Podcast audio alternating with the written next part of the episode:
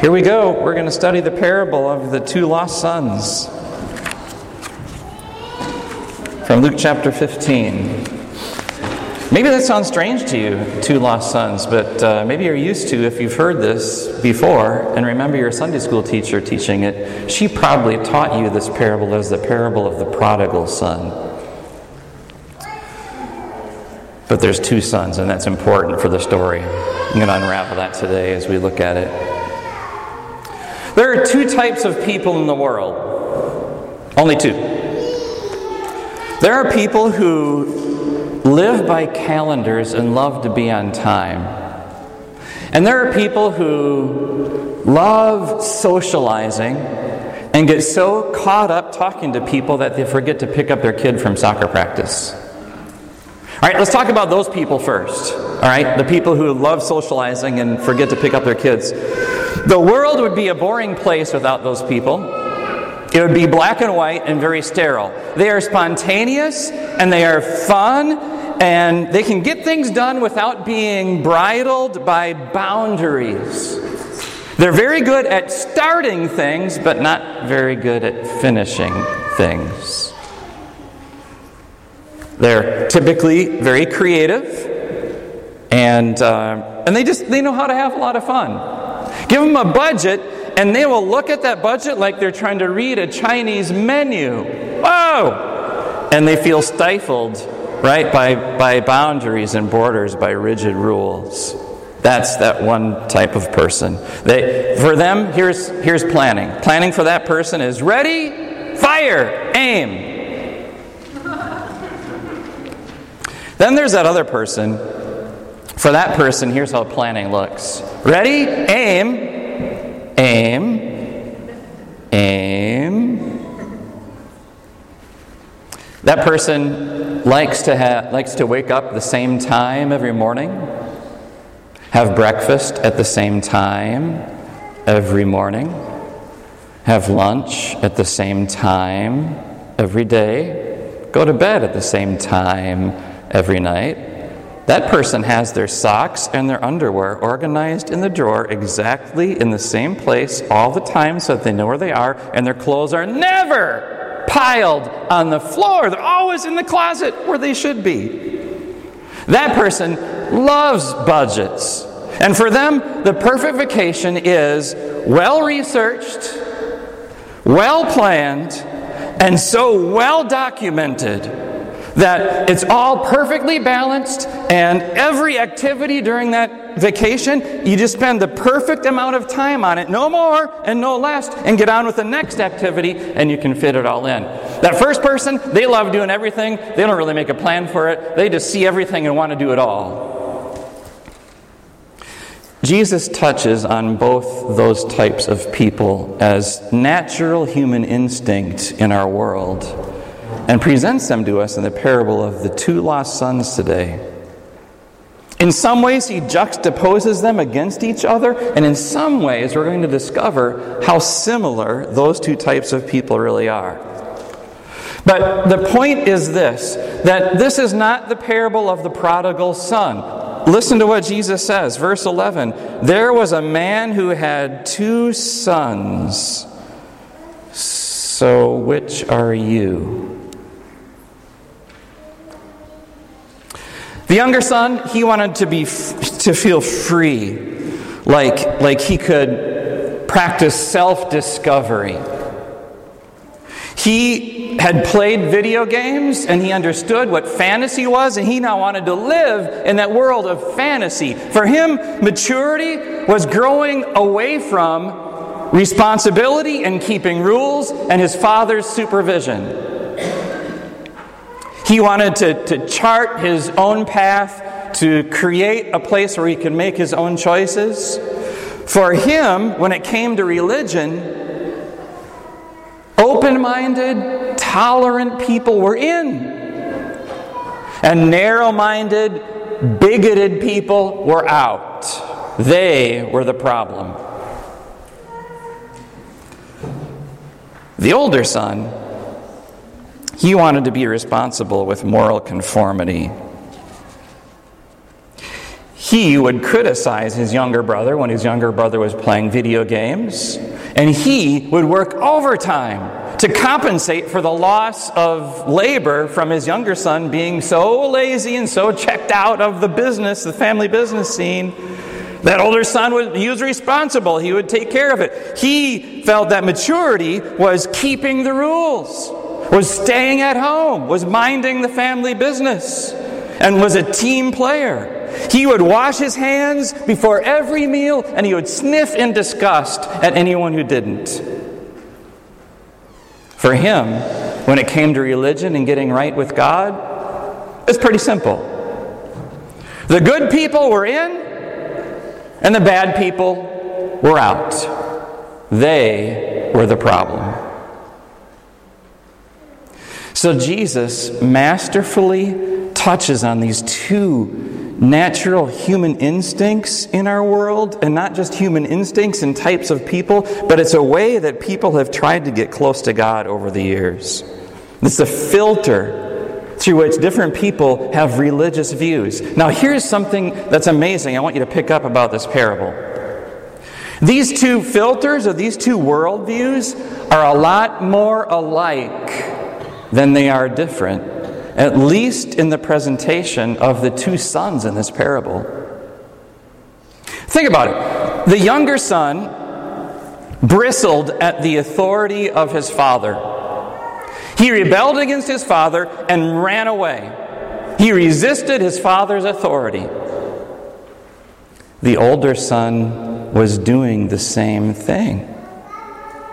The older son resisted his father's authority as well. The older son didn't want his father's supervision to remain over him. His message was basically, hey, listen, dad. Well, he doesn't even call him dad, he, he kind of calls him, hey, pal.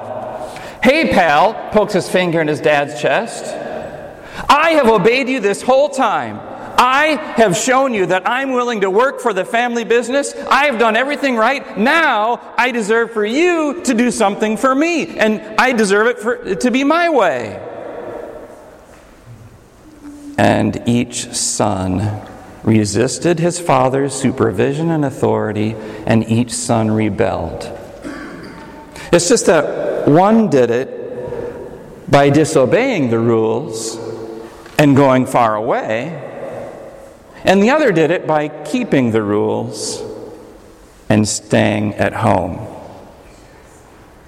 Both sons rebelled, both were lost sons. So, do you understand what Jesus is teaching us here? There are two dead ends when it comes to getting right with God. We rebel against God our Father and His authority by either running away from Him or by staying near and expecting that our obedience is going to get us something, that is going to do something for us in return for our obeying.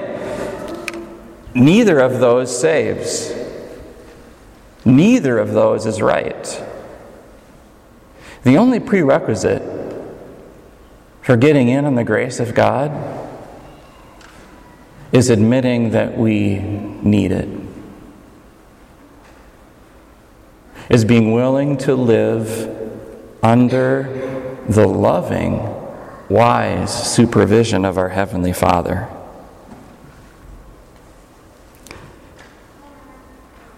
So, we've dealt with the myth that this parable is only about one son when it's really about two.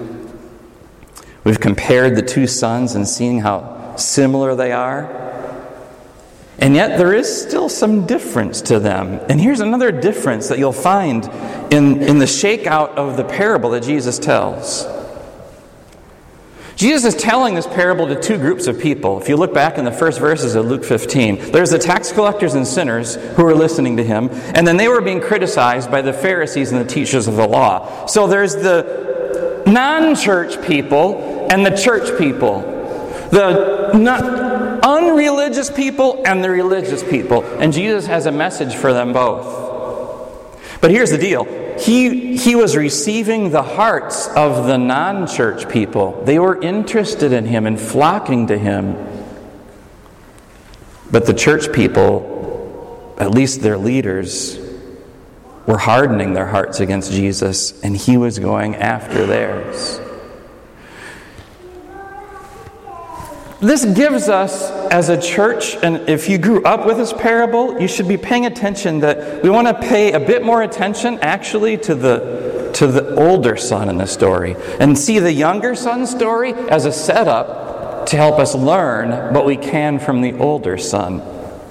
Uh, some of these insights are from uh, pastor, preacher, author Timothy Keller in his book, The Prodigal God. Fantastic book.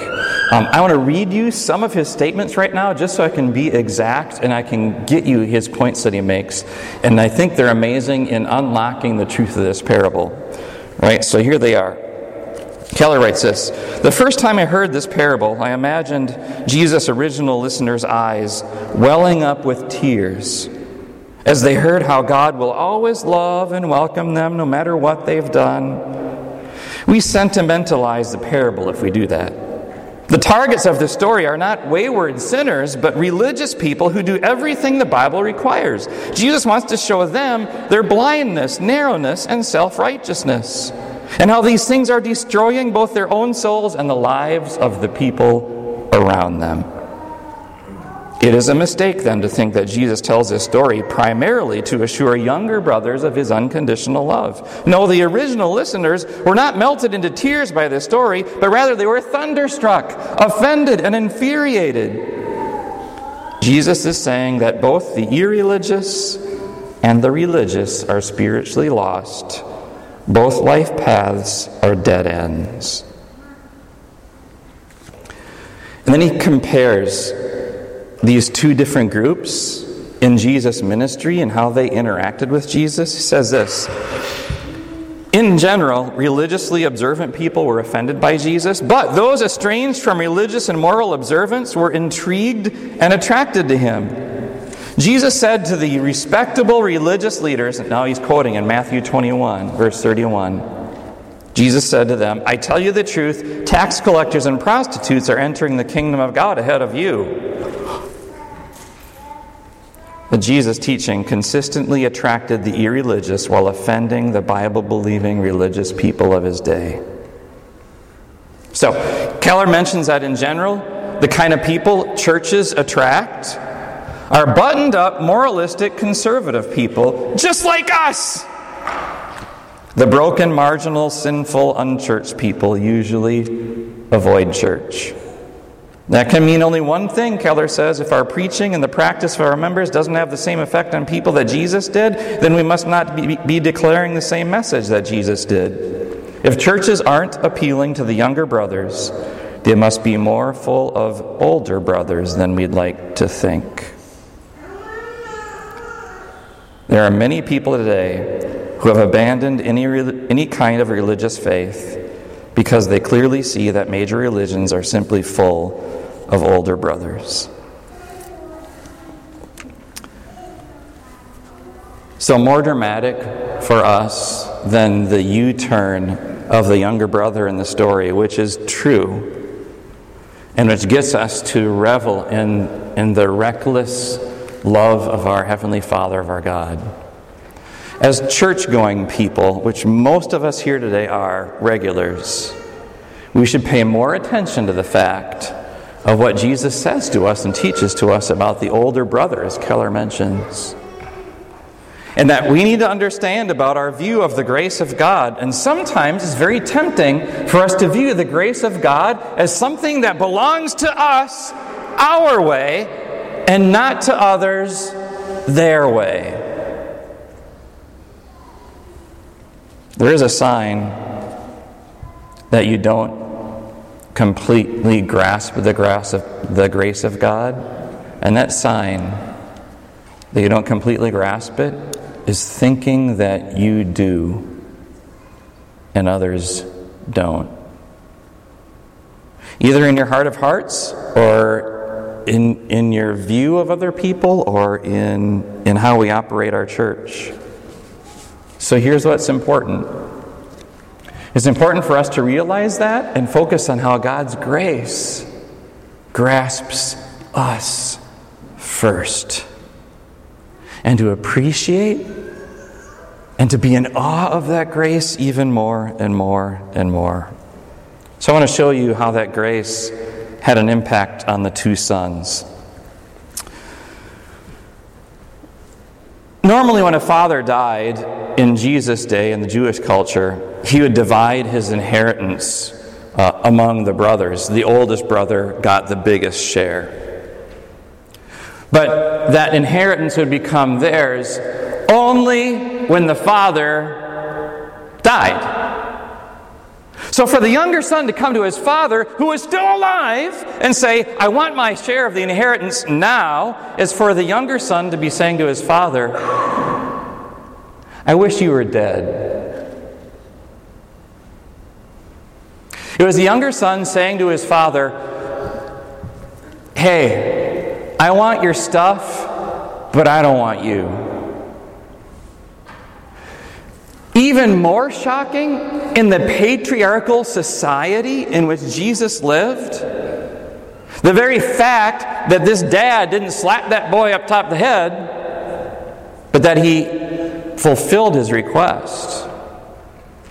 And keep in mind, most of the assets of a father in those days would be in real estate. And so he needed, the father would need to liquidate those assets and turn them into cash and do it in a hurry.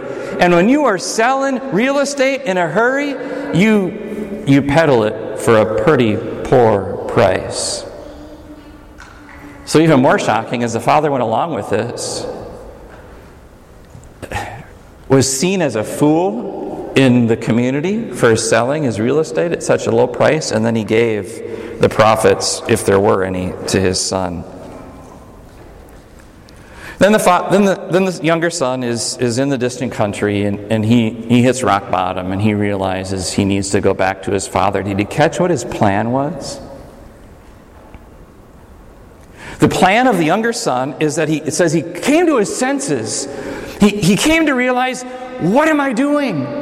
My father's hired men are better off as servants than I am here in this distant, distant country not making a go of it that I thought I would make. I'm going to go back. Here's his plan. I'm going to go back not as my father's son.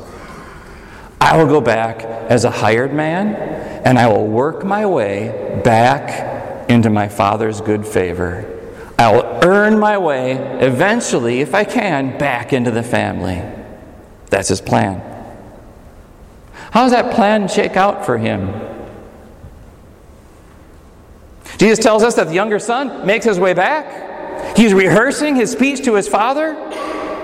But his plan is interrupted by the fact that his father is watching for him. And his father sees him, Jesus says, from a long ways off. And his father, as an older man, hikes up his robe because you can't run with that thing all the way down, and is probably showing his underpants a little bit and running to meet his son and making a fool of himself because he loves his boy. The father doesn't let him finish his speech. The son starts in I've sinned against heaven and against you. Uh, uh, hey, my son is back. Bring the best robe. Let's put a ring on his finger so that he knows he is back in the family. Let's kill the fattened calf. This is this is about a once in a lifetime kind of celebration. When you kill the fattened calf in that culture, that's a big deal. This is not throwing burgers on the grill. This is a big, big deal. And so they, they throw this huge party, and the father, in essence, is telling his son, You're not my servant. You're not going to work your way back into this family. You're my son. And you are part of my family, and we are glad you're here. For younger sons today, you know what that means? And by younger sons, I don't mean you have to be a boy, right? But younger sons who behave like that and believe that. That means in God's reckless love, in his prodigal love, he recklessly runs to you as if he were a fool of some kind and, and brings you back into the family after you've gone astray and you don't have to work your way back in.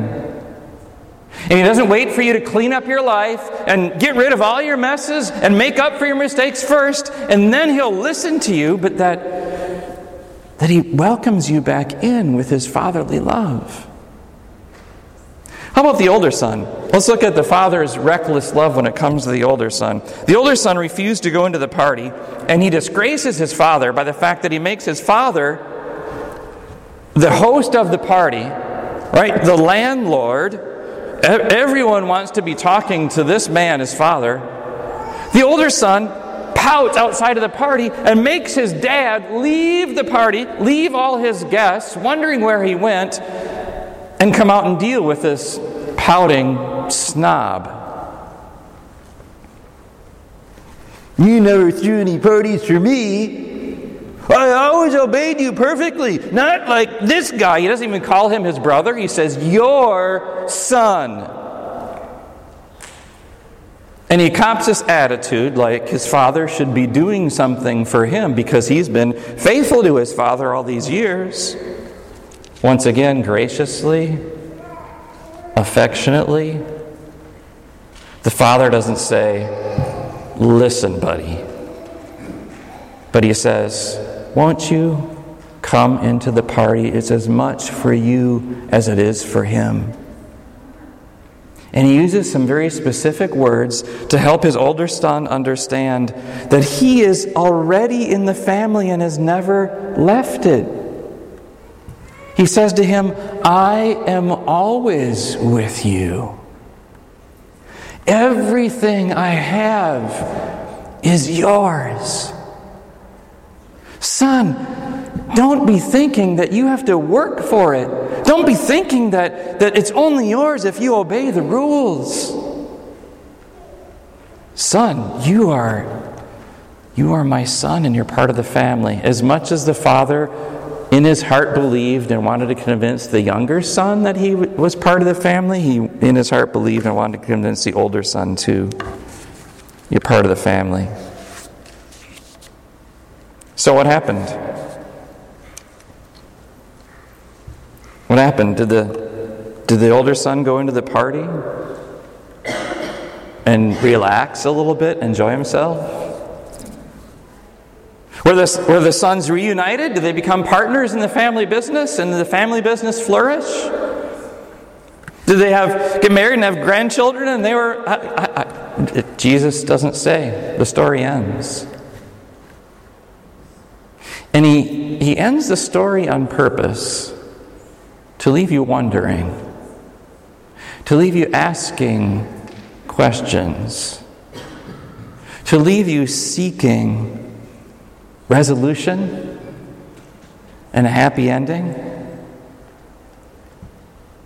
and to leave you curious is there more? And it's when we stop and when we wonder that and ask ourselves those questions, and when we look carefully at the, at the parable again, that we find the third son. The third son is everywhere in the story. The third son left for a distant country. The third son was in such a bad place that no one gave him anything. The third son obeyed the rules perfectly.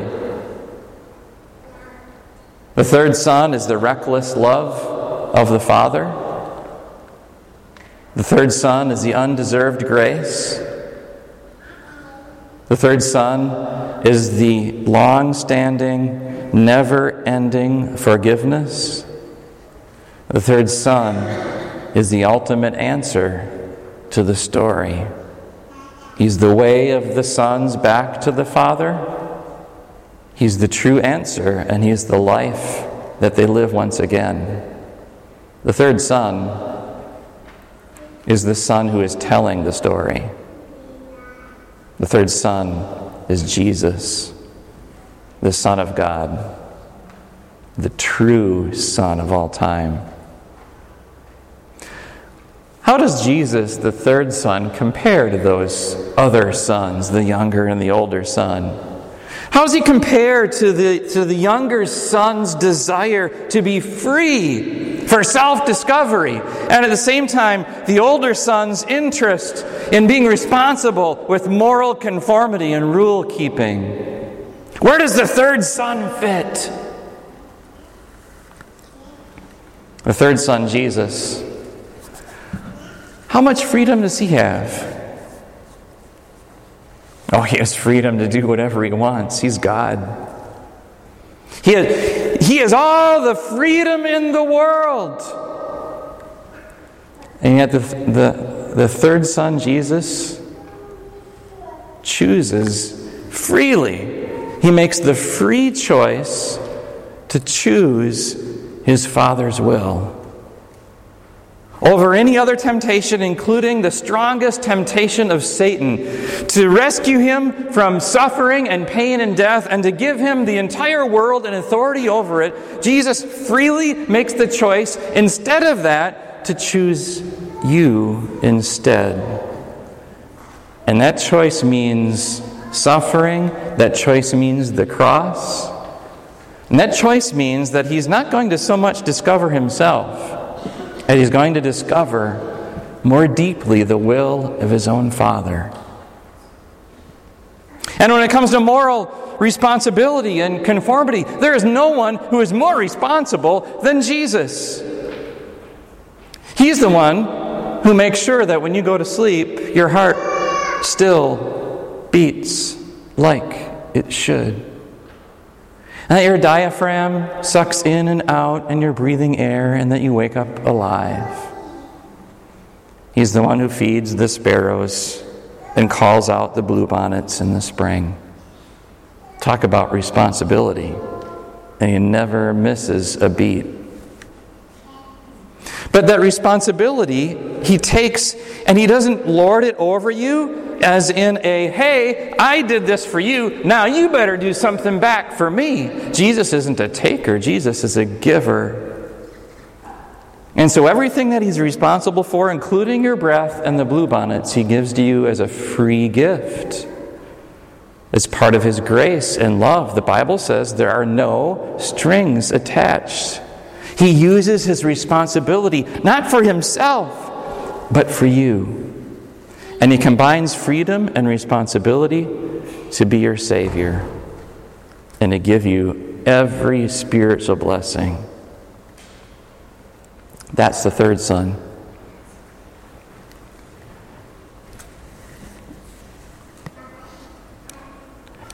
And there's one final son. There is a fourth. Have you found him? He's not the younger son. Well, he kind of is. But he's not the older son either, at least the older son alone. And he's not Jesus. Jesus is the third son. But there's this other son.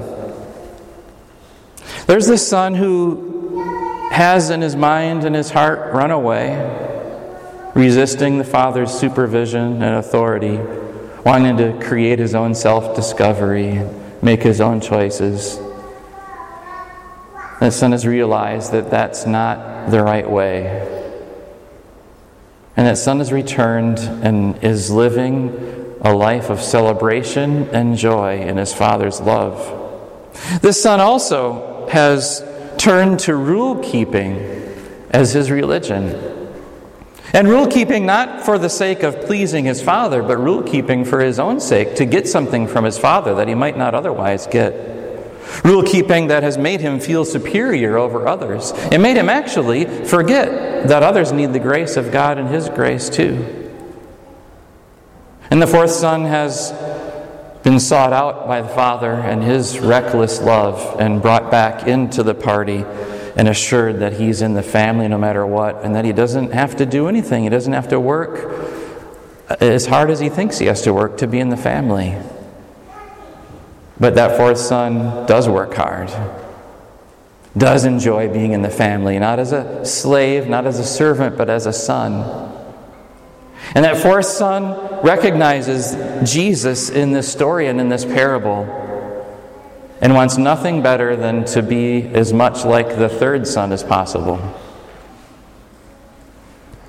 And that fourth son is you. Amen.